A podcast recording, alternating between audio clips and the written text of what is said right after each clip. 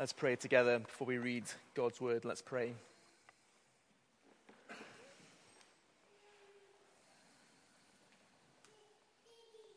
Our great God, we confess that we are sinful people in need of your grace. We confess that we are foolish people in need of your wisdom. We confess that we are proud people in need of your humbling. We confess that we lack everything, but in Christ there is everything. May you speak to us, we ask, by your Spirit as we read your word this evening. And may we see more of Christ and have our affections raised to him. We ask these things, Father, for the glory of Christ and for the fame of his name amongst the nations. Amen. This evening we are in Ezra chapter 3. If you've got a church Bible, I believe it's on page 475. Let me read Ezra 3 for us this evening.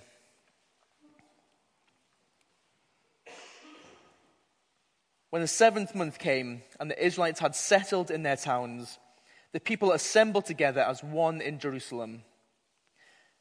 Then Joshua, son of Jozadak, and his fellow priests, and Zerubbabel, son of Shealtiel, and his associates began to build the altar of the God of Israel to sacrifice burnt offerings on it, in accordance with what is written in the law of Moses, the man of God. Despite their fear of the peoples around them, they built the altar on its foundation and sacrificed burnt offerings on it to the Lord, both the morning and evening sacrifices. Then, in accordance with what is written, they celebrated the festival of tabernacles with the required number of burnt offerings prescribed for each day. After that, they presented the regular burnt offerings, the new moon sacrifices, and the sacrifices for all the appointed and sacred festivals of the Lord, as well as those brought as freewill offerings to the Lord.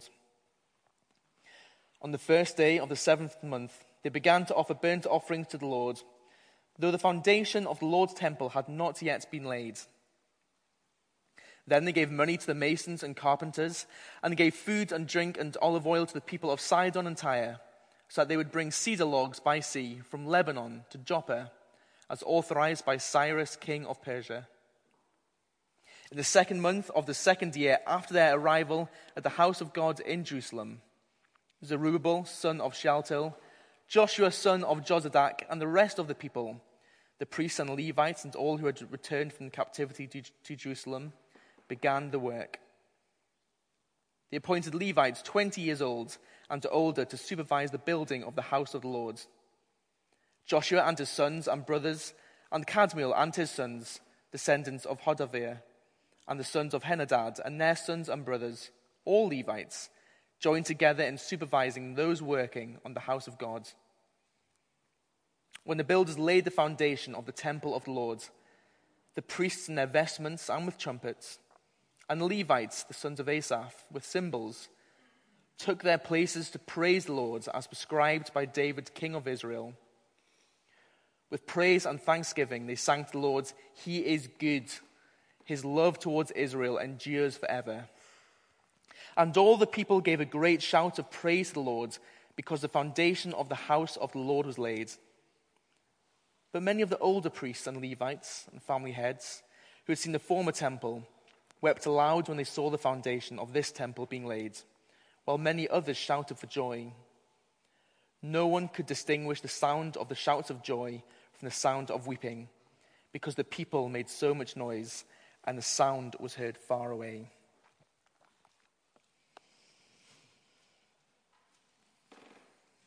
After the election of President Trump to the United States of America, many argued that a vote was needed, a re-election was needed.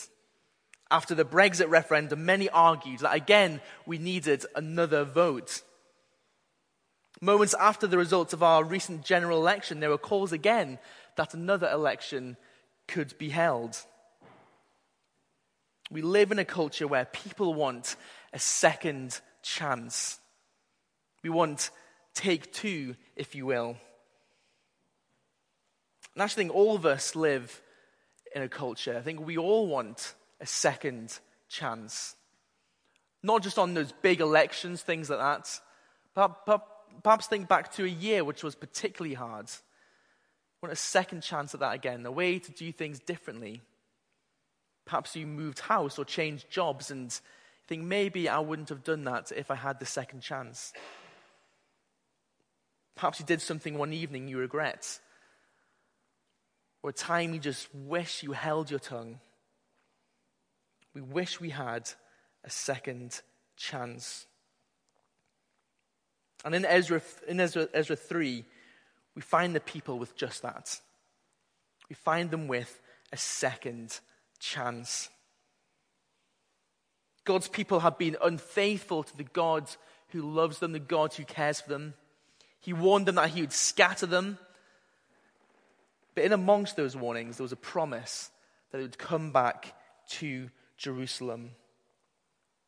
And what we've seen is that God's word was fulfilled completely. His rebellious people were taken off into exile, scattered away, taken from Jerusalem. And then in the last 2 weeks, we've seen in Ezra, God fulfilling that promise to his people and fulfilling it in quite a remarkable way. We saw, didn't we, at the start of Ezra, those words, so that the words of the Lord would be fulfilled. God used a pagan king to do his work. Isn't that remarkable? He used a pagan king who would proclaim freedom to go home and provision for his people to rebuild the temple of the Lord. It's how remarkable the way God did that. Let's remember that description we used back in week 1 in Ezra. Remember we said that the temple was the visible sign of the Christ to come. And to do this work, to do this rebuilding of this sign, God also used his people. He stirred in their hearts some to return home and begin this work. And we saw at the end of last week, didn't we? God gathering his people not from Babylon to Jerusalem now, but rather gathering his people from the four corners of the world to the new Jerusalem, to the Lord Jesus Christ. God's people in Ezra 3 had been given a second chance. They spent decades away in captivity, decades away from home, unable to worship God, unable to live life the way they wanted to. But now they're home. What are they going to do differently? How are they going to use this second chance? What are their priorities? I think in Ezra 3, we see primarily they want to worship God. What does that look like? Well, they seek to be obedient. They seek atonement with God. And they seek to begin to rebuild the temple. That's the outworking of their worship to God. Let's see how these three things work out. First off, let's see this obedience they have. Look down at Ezra 3 if you have it in front of me and notice the repeating language of obedience. Verse 2, in accordance with what was written in the law of Moses, the man of God. Verse 4, then in accordance with what is written. Verse 10, as is prescribed by David, king of Israel. In chapters 1 and 2, we see that God is faithful to his words. Here we see his people seek to mirror that. They seek to be faithful to him, to be obedient to his words. And what do they do? Well, they're going to do the festivals. They're going to do the sacrifices, the offerings. They're going to do it at the right time of the year. They want to be faithful to their faithful God. But it doesn't stop there with the explicit things. This obedience, this faithfulness is also implicit here in the text. Look at the description of the rebuilding of the temple foundations. It's exact parallels of the way the original temple was built. Masons and carpenters are employed like in 1 Chronicles 2. Payment is made with food and drink and oil like in 2 Chronicles 2. Cedars of Lebanon are ordered again like in 2 Chronicles 2. Building begins in the second month, like in 2 Chronicles 3. Even their response to the completion of the foundation of the temple is the same as those that had gone before them. Keep one finger in Ezra 3 and turn back to 2 Chronicles 7 on page 442.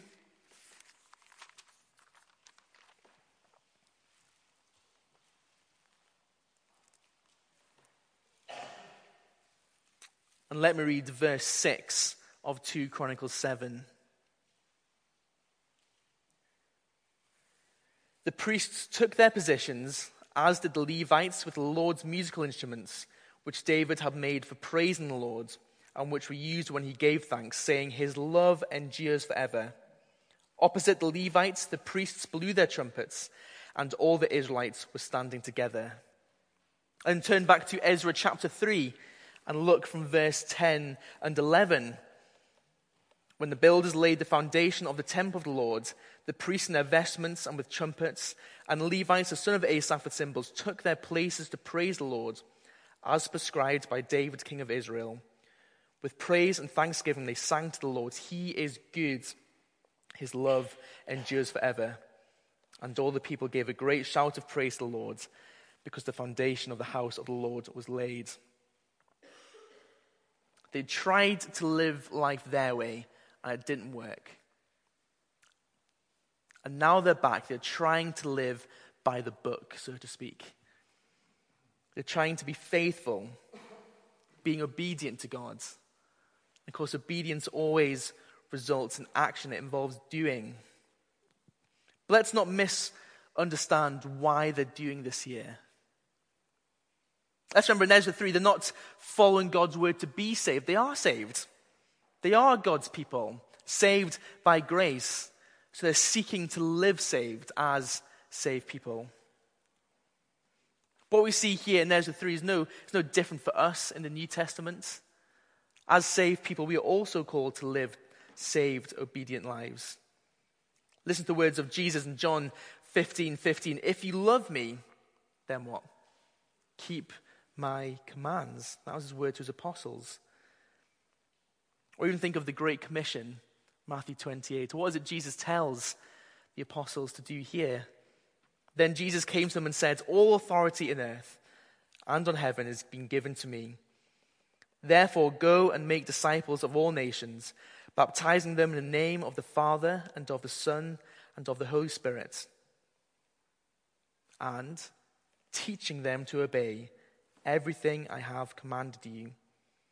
And surely I am with you always, to the very end of the age.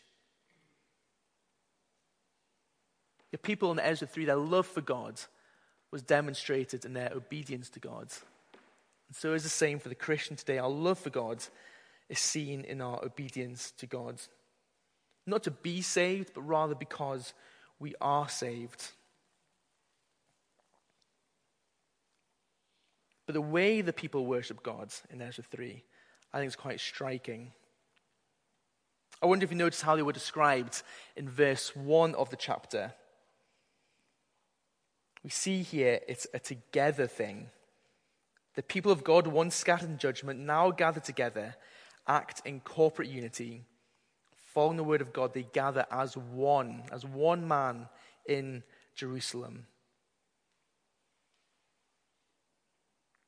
Maybe wonder, why do they come together as one? That's obvious, isn't it? If they're going to come to Jerusalem together, but why put in the as one bit? Well, I think because they have sinned as one. They've been brought home, allowed to rebuild the temple. Even now they have the resources to do it, the skills to do it, the workforce to get on with it. But they don't do it straight away, and for good reason. What stopped the Jewish people building the temple is the same thing that usually hinders the church. It's not a lack of gift, it's not a lack of resources, but rather it's sin. So in their obedience, what did they do before they sought to get on with the Lord's work? They did the right thing. They sought to deal with their corporate sin, so they built an altar.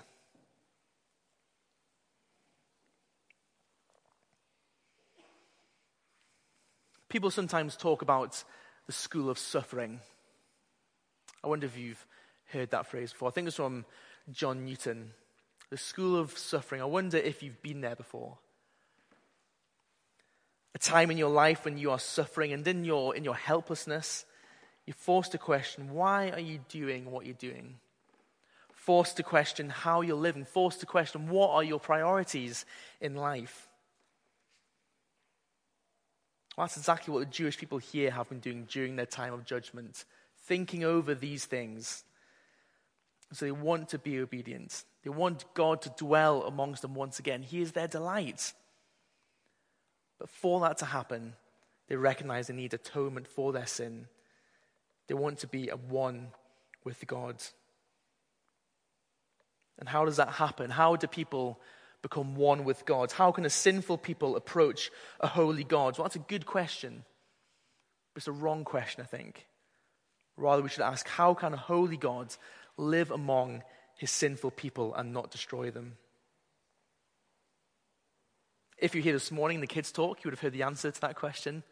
It was amazing hearing from Hugh and his coincidences, so to speak. I was amazed this morning when I got the text from David and he asked me to do the kids talk. I asked Amy, what's Sunday school on today? And she said the tabernacle. And I was like, that's interesting. This evening's sermon's quite similar to that.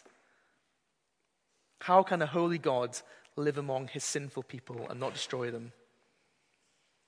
Well, the answer is by offering sacrifices. Hence, they build the altar first, then the temple. They want to be made right with God, become right with God before they are on with the Lord's work.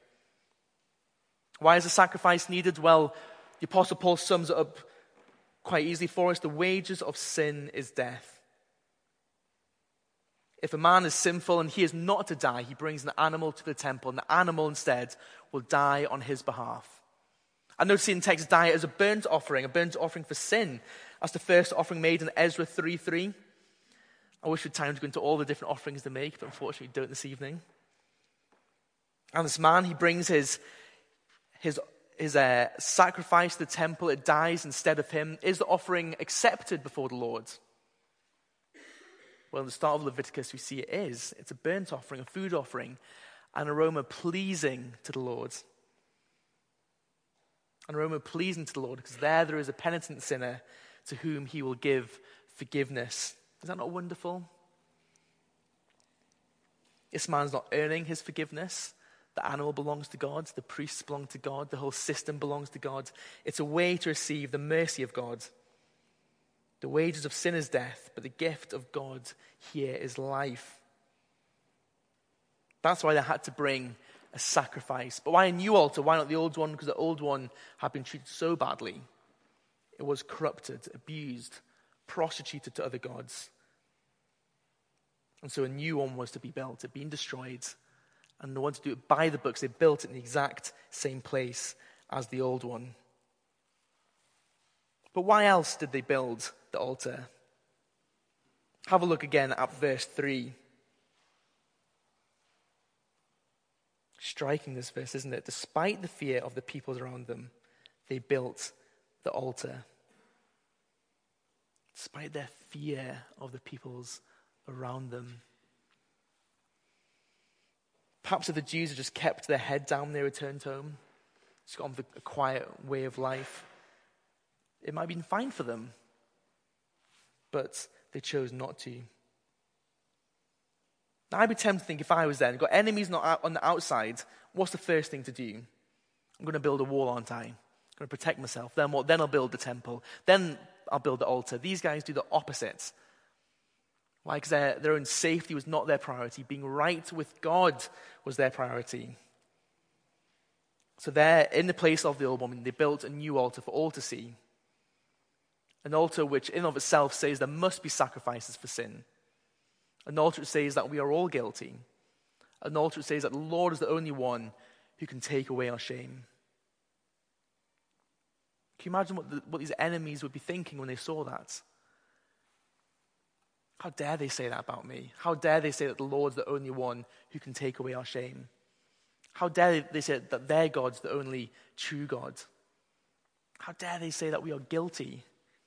That's offensive. That's hurtful to those who disagree. This has to be stopped. The Lord is the one true God. No, it's arrogant. You can't say that.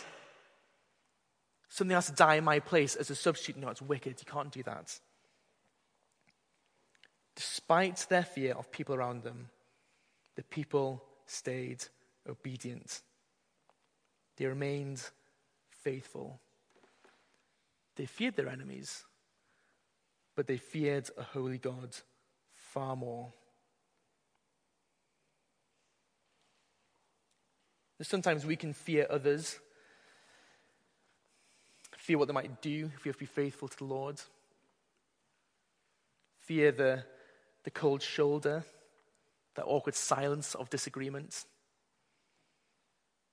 Yesterday, me and one of my old colleagues were off-roading near Helensburgh when these Land Rovers bouncing about the place, and we got talking to the instructor. We were clueless, hadn't done off-roading before, and he was talking to us about his time in the Navy, and he shared some of his thoughts about Jesus and about God. And it got to that point in that conversation when he knew he should tell him about Jesus. And we got scared. Why? Because we thought, we need this guy to tell us what to do. We're going to crash into a river here at this point. Sometimes we get scared for the most ridiculous reasons, don't we? We fear people more than we fear the Lord. Why is that? Why do we care so much what others think about us in that sense? I think because we can be tempted to play top trumps. You've played the game Top Trumps before? You've got a set of themed cards like film characters or people in the football team or cars or whatever, and each card contains a list of numerical data. And the aim of the game is you have a card, your friend has a card, and you compare numbers against each other, and whoever has the highest number trumps the other person and gets their card as well. And these Jews, they have their card out with their stats on it. They have their enemies' cards with their stats on, and they go, pretty scared of these guys. Then they see they've also got the God card as well, and they see his stats, perfect all of them, and they go, actually, I'm going to fear him rather than fear my enemies. And often we're no different. We can be tempted to play top trumps just as much with others outside of the church, just as much as with ourselves, to be honest. We can play top trumps against other people to tell ourselves that we aren't quite as sinful as our consciences tell us we are. Right, we're tempted to compare ourselves with somebody else and say, my church attendance is 9, I'm pretty good, theirs only 7, I feel better about myself. But my gossip, that's 8, and theirs is 3. They're doing a bit better than me there. But my service in church, I help in Sunday school, so actually I'm quite good about myself again. We often play down our sin by playing top trumps. We compare ourselves to one another. And what's that result in? Well, either us at the top being full of pride, looking down on other people, or at the bottom, despairing, perhaps admitting that I can't forgive myself, which is also pride, saying I can't admit that I'm a sinner in need of a savior. Or sometimes tempted to play top trumps with churches. You might think that we're in the Goldilocks church, the one that's just right. Those guys over there, they're super liberal. We're not like them. We're not like these guys who are uber conservative. We are just right in the middle. You play top trumps just like I imagine these guys here are doing. And all of it is pride. For a holy God to dwell with his people and not destroy them, their sin must be dealt with. So first was the altar. That was of utmost importance. And then came the foundations for the temple. Why the temple? Well, because God wanted to live amongst his people. Let's remember, it was him who stirred the heart of Cyrus to send them back to rebuild the temple. It was his idea, not their idea. The temple was the visible sign of the Christ to come. The Christ who would one day come in the flesh, the God-man, and dwell amongst his people. And by God wanting his temple to be built, he is still saying to these rebellious people that he is still committed to being amongst them. Is that not remarkable? What a faithful God. The Bible, in one sense, is a story about God coming down to live with his people. Or to change the analogy, the story of the Bible is not the story of a lost sheep finding their shepherd, the story of the shepherd finding his lost sheep and bringing them home. Have a look at the end of the passage where we see the result of their construction. Look at verses 11 to 13. See the great outpouring of emotion at the end of the text. The foundations have been completed. We've got this strange climax, strange anticlimax. There is great worship, but there is great weeping. There is much singing, but there is also much sorrow. Why such extreme reactions here? Well, some were exuberant to what was to come. Such expectancy, such joy. One day, perhaps, God may dwell amongst us like he did before. Is there anything better than that? And others, such sadness about what was, what has gone. This small temple, a fragment of what was before. And these people realized what they'd lost. And it was their sin that made them lose it. God may forgive our sin completely. He may wash us clean, may be brought back to him, but he doesn't remove the consequences of our sin. Look at the words that were sung. He is good. His love, his steadfast love endures forever. These words would have been painful words for them. Think of it like this. You know how Ben Nevis is the tallest mountain in the UK? You know that's true. And then you climb Ben Nevis and you look out and then you know Ben Nevis is the tallest mountain in the UK. So the Jewish people knew that God is good, that his steadfast covenant love endures forever. Then they were judged, scattered, but gathered back, brought alive again. And now they know that he is good, that his steadfast love endures forever. And the older we get, we know this to be true, don't we? We sin again and we see the graciousness of God forgiving our sin over and over again. We see again that he remains faithful even when we are faithless. But let's end with the big so what. What has their building of the altar, what has their building of the temple got to do with us? Well, in their time away, in their second chance, they get their priorities right. They want more than anything to worship God, to be with God. And so what does that look like? Well, they seek to be obedient. They seek atonement with God, and they seek to build the temple. Like those lawbreakers, we too are lawbreakers. We, like them, deserve God's judgment. The wages of sin is death. That's what we deserve. That's what everyone deserves. The wages of sin is death. But's always good in the Bible, aren't they? But the gift of God is eternal life in Christ Jesus our Lord. So what does that mean for us? Well, it means that we no longer need to build an altar. In Hebrews 10, we read that we have been made holy through the sacrifice of the body of Jesus Christ once for all. He is the priest who has offered for all time one sacrifice for sins, and now he is sat down at the right hand of God. For by his one sacrifice, he has made perfect forever those who are being made holy.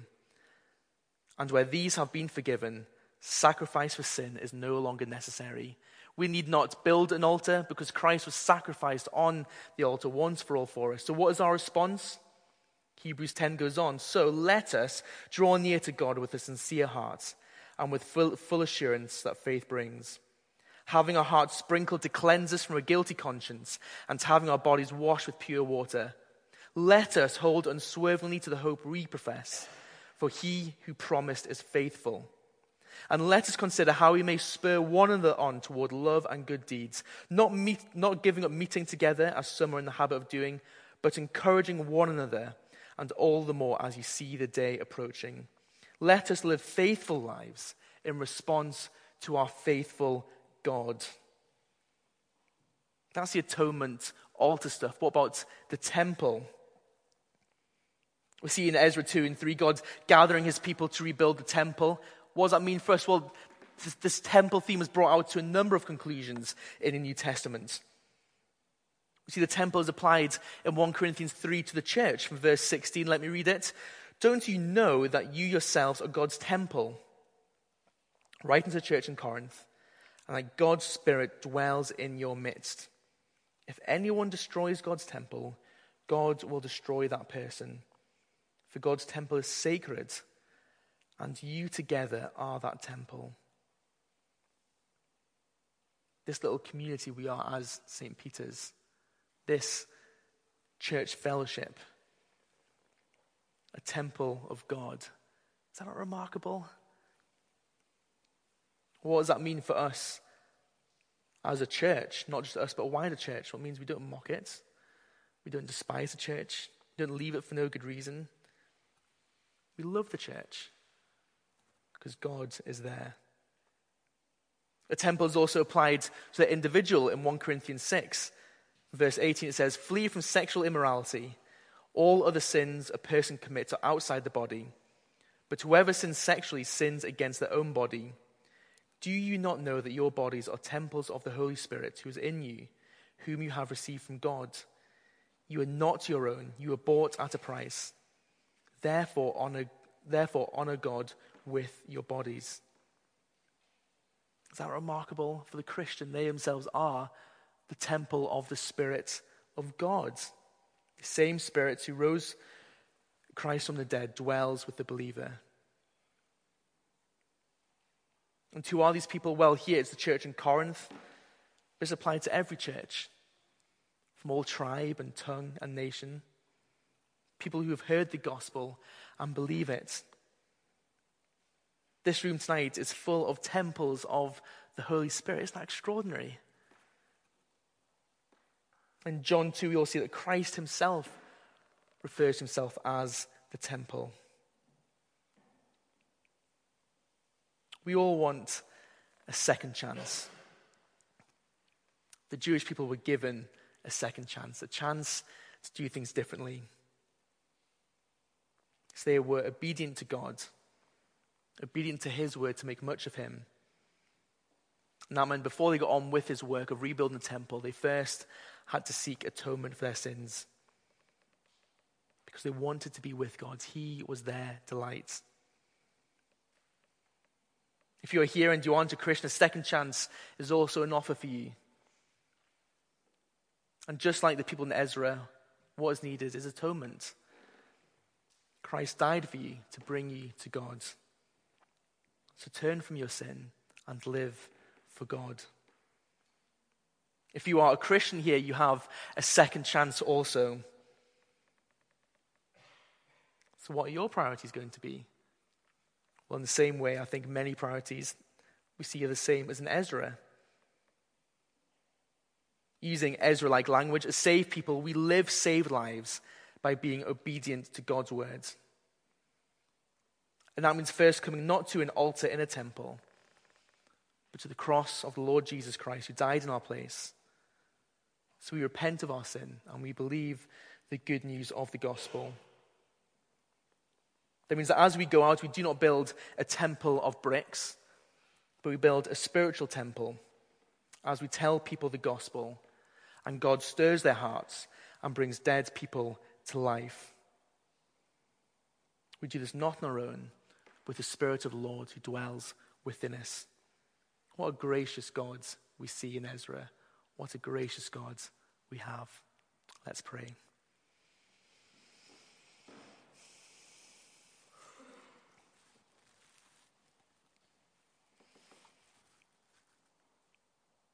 Our gracious Heavenly Father, we rejoice that the same God we praise this evening is the same God who was praised in Ezra 3. For you are good, and your love, your steadfast covenant love, endures forever. And oh, how we know this to be true. For we have time and time again come to know your faithfulness in our faithlessness. If we know that our hearts are prone to wander, please forgive us of our sin, we ask. And we marvel at all that we have in Christ. Lord Jesus, we praise you for the cross. We thank you for your sacrifice. We thank you that because you now live, we live in you. We thank you for our union with you. May you help us to live with the priorities that you give us in your words. As saved people, help us to live saved lives. As people who have been forgiven by you, may we be people who forgive.